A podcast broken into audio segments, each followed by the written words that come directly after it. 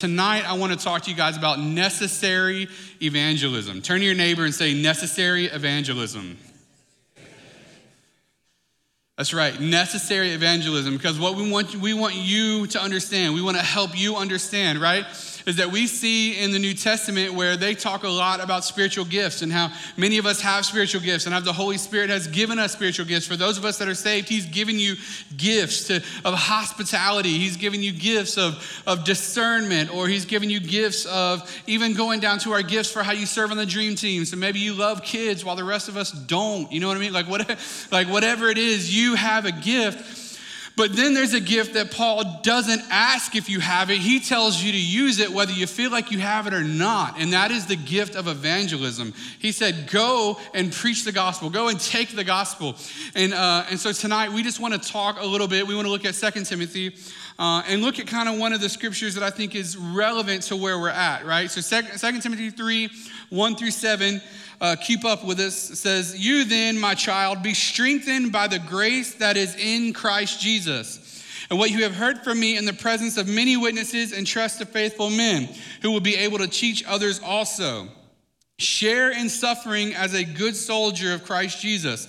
No soldier gets entangled in civilian pursuits, since his aim is to please the one who enlisted him. An athlete is not crowned unless he competes according to the rules. And it is the hardworking farmer who ought to have the first share of the crops. Think over what I say, for the Lord will give you understanding in everything. So how many of you guys read the Bible, and a lot of times when you read it, when you get done, you just go, huh? Okay, no one. Good. So we're going to break open Grudem's systematic theology right now. Oh, okay, we're being honest. There's a lot of times we read it and we have to read between the lines to try to digest what the Lord is saying or what the author is saying. But there's three specific parts to the scripture that we want to break open tonight. And that's the soldier, that's the athlete, and that's the farmer, all right? And so let's check it out real quick. And what do all three of those have in common? Let's Q&A real quick. What do all three of those have in common? It's not rhetorical. Anyone? No? Close. Yes. That's the start of it. Discipline. Right?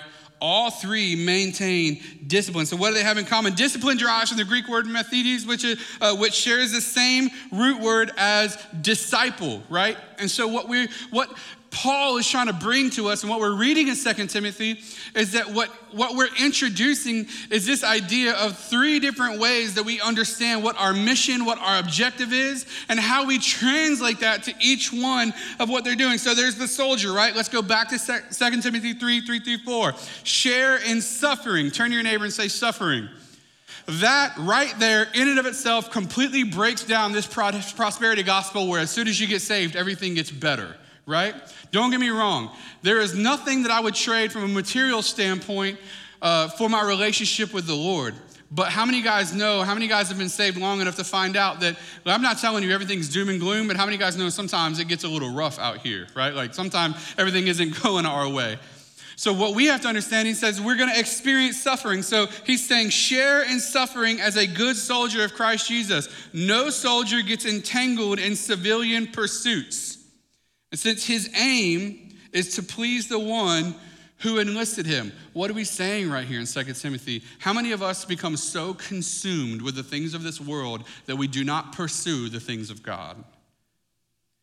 I was talking to Ashley. She came over, me and my wife, Ashley, were there. Ashley was there. We were all talking, and we were talking about how we have turned life.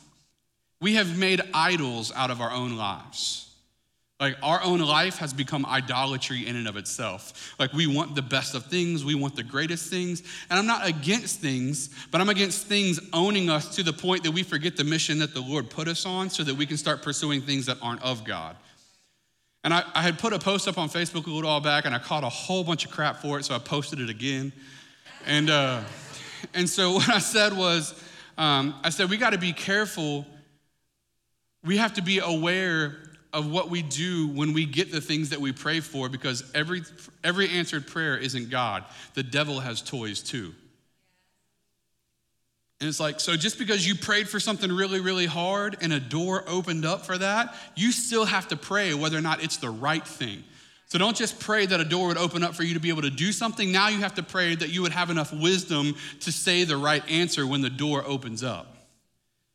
And a lot of us have taken jobs we never should have taken. We're buying things we never should have bought, all because the prayer got answered. That's the thing I really wanted, until you find out 3 months later it's not the thing you really wanted. And so we have to be aware and understand that the Lord has a mission for us. We don't get entangled in civilian pursuits. So what is the most vital thing for a soldier to understand when he enters into battle? Well, one of the most important things you can ever grab hold of as a soldier, I didn't serve in the military, but I talked to quite a few that did, and understanding your mission is critical. Understanding your mission is critical because you have to know when it's accomplished, right? And what we do in our relationship with the Lord and what we do when on the mission that Christ continues to put us in is we never quite understand the mission. We're just out here trying to survive in the jungle. Like, we're trying to survive the suffering. We're trying to survive the hardships, but we never actually engage the mission that God has for us. And if you don't wake up every day with a purpose, if you don't wake up every day knowing exactly what the Lord wants to do with you today, you may not know every person you're gonna come in contact with, but you know he's gonna make a difference with you today to impact someone else's life. If you don't wake up with that mission, then you're waking up not accomplishing the thing that the Lord set you out to do. I know it's quiet in here, it's Wednesday night. Did we serve coffee tonight? Gina, yes we did. Y'all better get on it then. She did her job, y'all better step it up. Right? So what is the message that Paul is communicating to us? He's communicating to us suffering. Why? Because there is no better way for us to get off track than for us to become consumed with our life. And then when we become consumed with our life, we get sidetracked when our life doesn't go the way we want it. But he's telling us in 2 Timothy, it's not gonna go the way we want it all the time. Don't get me wrong. The Lord blesses us. He takes care of us. He speaks in his word that he's going to do that. But you are gonna go through seasons where you question some things. And I promise you, you'll go through seasons where you'll question everything. But we stay fast to the mission because it's critical. The second person that we see in 2 Timothy is the athlete. Turn to your neighbor and say, the athlete. Ask your neighbor, are you an athlete? And don't judge them after you ask them that. I saw some of y'all like, I know you said yes, but I know you went by Whataburger on the way here tonight, so don't try to hype it up. The athlete, 2 Timothy 3:5. An athlete is not crowned unless he competes according to the rules. What is the most vital thing for an athlete to have done if he's going to win? Boom, who said it? Train, right? To train. Now the key to training that we have to understand, well, the key to training is you gotta train like you're in competition, right? You gotta train like there's something at stake. And man, this doesn't become more like apparent to me. So like we got some workout junkies in here and I'm slaving tirelessly to become one of them. It hasn't captivated my life quite like it has some of the others, Ryan Teague. But the thing is, here's what I've noticed about training, right? And you could apply this to your own personal life. You know, when I train the hardest is when someone's watching me.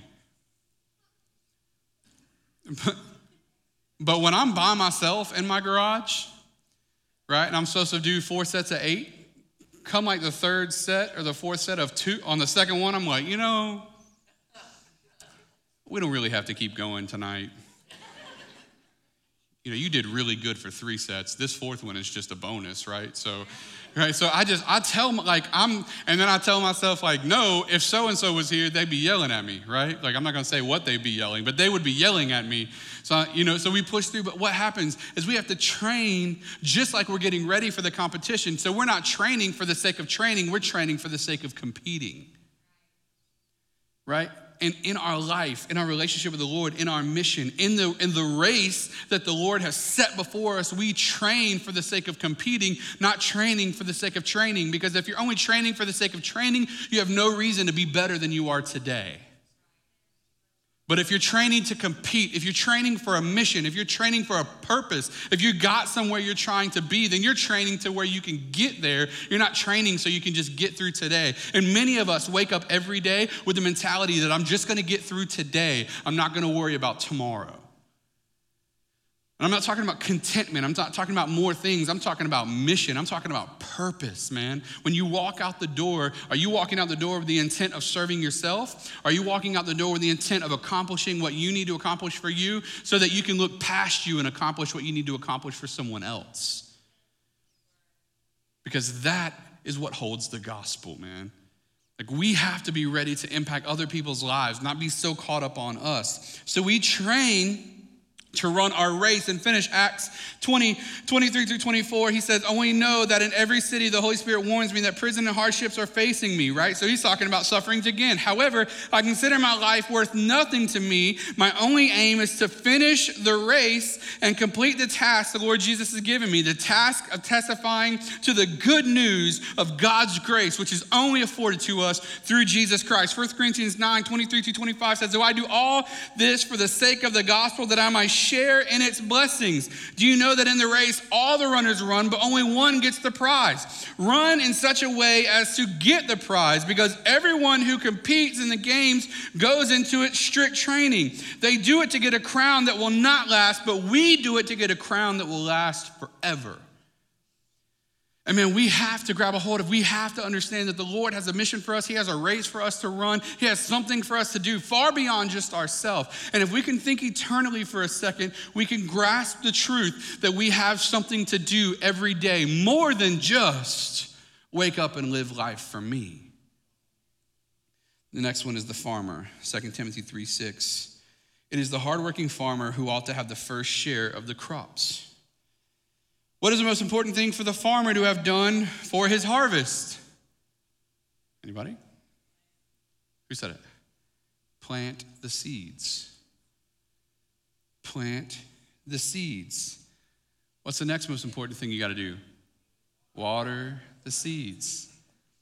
And then you can do both of those things, but how many guys know if you don't ever go looking for it, you don't know if you got a harvest or not? The farmer plants the seeds, he waters the seeds, he gathers the harvest. So the farmer is working tirelessly to gather the harvest. So here's what I want you to understand tonight. We are to be soldiers, athletes, and farmers in how we are disciplined in our life, not just because here's what happens. When we start quoting the scripture, when we start talking about it, our default mechanism goes to behavior modification and disciplining ourselves to stay away from sin. How many guys, like, some of your mentality went straight there, right? Like, that, well, I need to do these things so I don't make these mistakes. And but what I'm trying to help you understand is we need to be disciplining ourselves, not so that we don't make mistakes. We need to be disciplining ourselves so that we start making progress.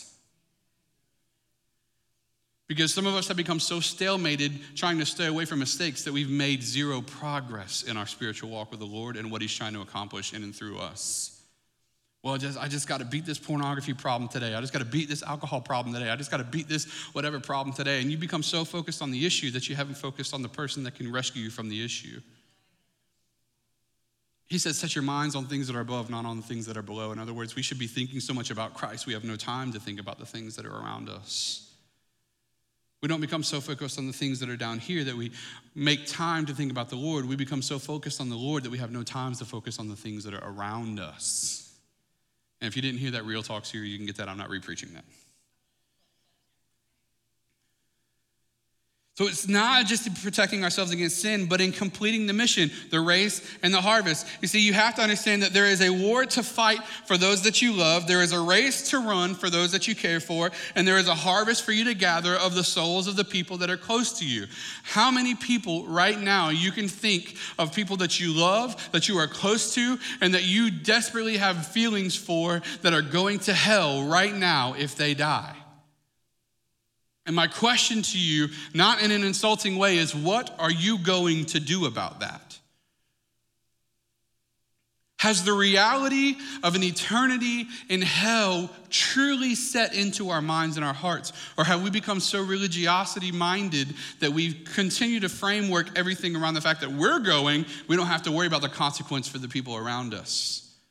Because, man, I challenge you today that if heaven is real to you, hell has to be just as real, so that we have a passionate desire to take the truth of God to those people that are far from him.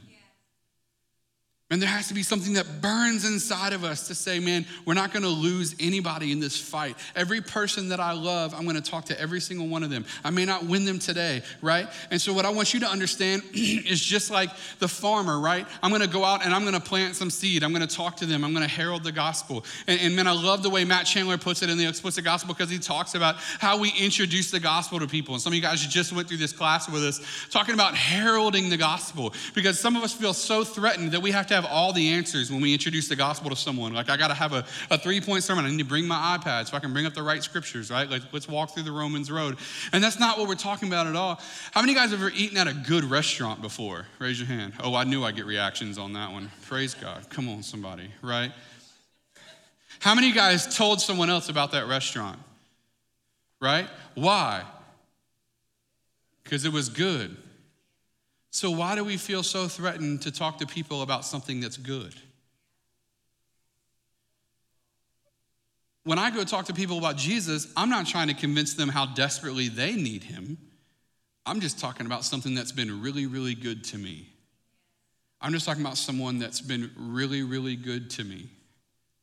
Like someone that has provided when I didn't know where the provision was coming from. Like someone that has come through when I didn't know when he was gonna come through. And then in moments and times in my life where he hasn't showed up the way I wanted him to show up, he still showed up in a way to sustain me through the times that he didn't do what I wanted him to do. He did what I needed him to do. And he continues to be good regardless of how I feel. And so when I go to people and I'm talking to them about the gospel, I'm not trying to convince them, you're gonna go to hell without him. We might have that conversation one day, but that's not my opening statement. You know what I'm saying? Like, hey, how are you? What's your name? Do you know the Lord? You're gonna burn.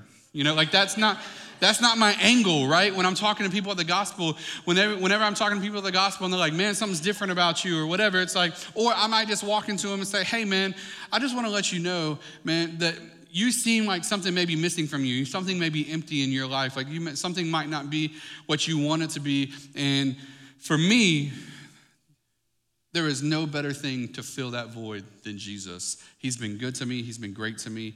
Like, he's taken care of me. He's provided for me. But let me tell you about what he's done for me in an eternal concept.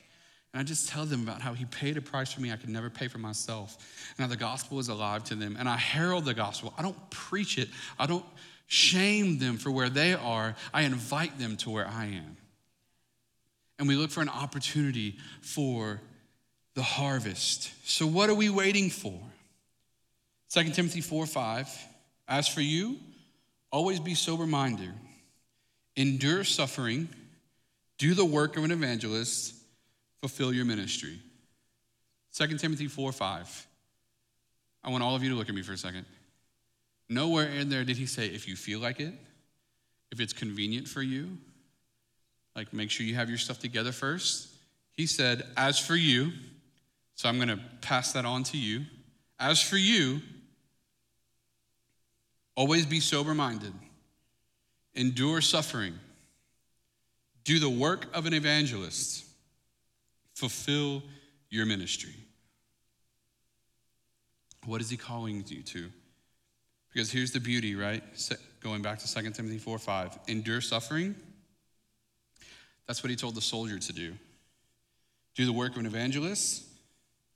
Endure suffering, that's your battle. That's what the soldier does. Do the work of an evangelist, that's your race. That's what the athlete runs. Fulfill your ministry, that's where you reap the harvest. That's what the farmer does. So what I want to help you guys understand today from 2 Timothy 3 all the way to 2 Timothy 4 is that we see a complete picture how God is trying to tell us we have work to do, ladies and gentlemen, in a world that so desperately needs us to do this work.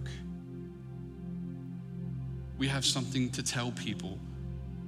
You literally carry the message of hope that can transform someone's eternity in your heart and in your mind. What are we doing with that? Are we allowing the Lord to challenge us? Are we allowing ourselves to become so open to sharing the gospel that we don't become fixated on the world that's around us? And listen, I'm guilty, man. Like, I'm guilty on looking down. I'm guilty on being so fixed on today that I don't pay attention to tomorrow.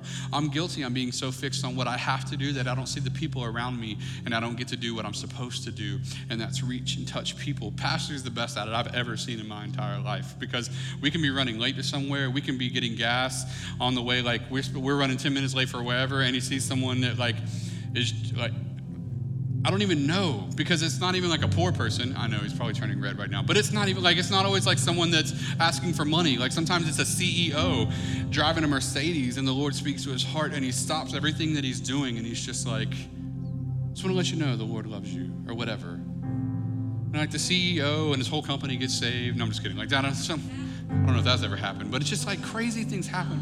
Why? And that's why I honor our pastor so much, because he's constantly looking for someone that needs hope. Realize what I said, not constantly looking for someone that needs help, because there are people that don't need help that still need hope. He's constantly looking for people that need hope. Where is our hope found? In Christ, man. So I want to challenge you today, before you leave the building, there's Easter invite cards in both lobbies. I want to challenge you, go to war tomorrow for the souls of the people that you love. Put an Easter invite card in every hand that you can. Talk to people, man. Tell them, hey, come with me to Easter. Be my special guest, whatever. Like, don't just text them. Like, man, put it in their hands. Hand them the invite. Be my special guest at Easter, right? So go to war for them. Run the race that is required, which means it's going to take some stamina out of you to keep checking on them and to look into how they're doing. And then, man, look for the harvest like the farmer. Whenever we come in here, we're praying on that Sunday morning for Easter. If you get them here, and then all of a sudden pastor says, everyone bow your head and close your eyes, man, like, we're telling you right now, peek, like, one eye open, you know what I'm saying? Like look at that person that's next to you. Look for them to raise their hand. And I promise you, man, there is no better feeling in the world than to watch the person that you personally put an invite card in their hand, and then you text them, and then you called them, right? You were like the farmer. You planted the seed, but then you came back and watered it, because you called them, and you text them, and you sent them an email and a Facebook message and a Snapchat and whatever else is left, like, in social media. Like, you went the whole nine to make sure. So you watered it, you nurtured it, and then whenever they show up on Sunday morning, man, just like that farmer, keep one eye open, looking for the harvest. And when they raise that hand and they declare that they're going to put their faith in Jesus Christ, man, you mark that in your book, and you know, I promise you, you'll never feel that way again until the next time you get to be instrumental in the Lord bringing someone to himself. Man, do it, because I promise you, you won't regret it. So before you leave today, man, grab some. As a matter of fact, I'm just going to step out on a limb. I don't even know where anyone's at, because I can't really see. You all look like a collage of faces right now because of these lights. But if the ushers can just go out there real quick, grab a whole bunch of them. They're going to start handing them to you as you walk out the door. And man, grab some of those and listen, use them. Gather the harvest. The Lord is doing something amazing in this house. I don't know about you. I grew up in church a long time, and I didn't really want to invite my friends a lot, because you just didn't know what was going to pop off in a Pentecostal church in the late 90s. You know what I'm saying? Like, it was just, you know what I'm saying? Like, trying to dodge flags. You got the dancers over there. Like, so, like, some of y'all know exactly what I'm talking about. Anyway, but my whole point is, how many guys know this might be a kind of a crazy church service, but it's kind of crazy in a good way, right? Man, there ain't no place I'd rather take my friends and my family to introduce them to Jesus than right here at Transformation Church. So you guys join me in that. Let's go get our harvest. Go and stand to your feet.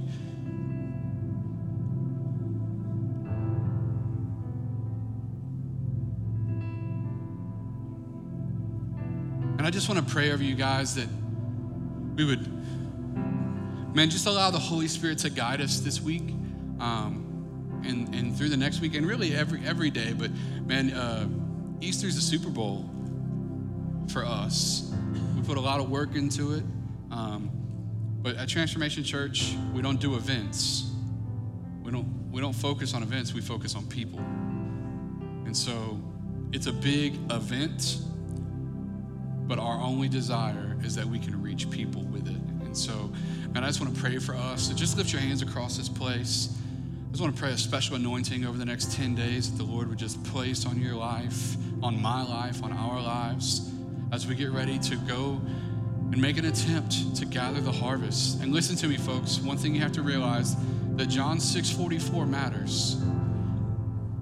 That the only way anyone comes to the Lord is that the Holy Spirit draws them. So them getting saved is up to God, but them getting here can be up to you.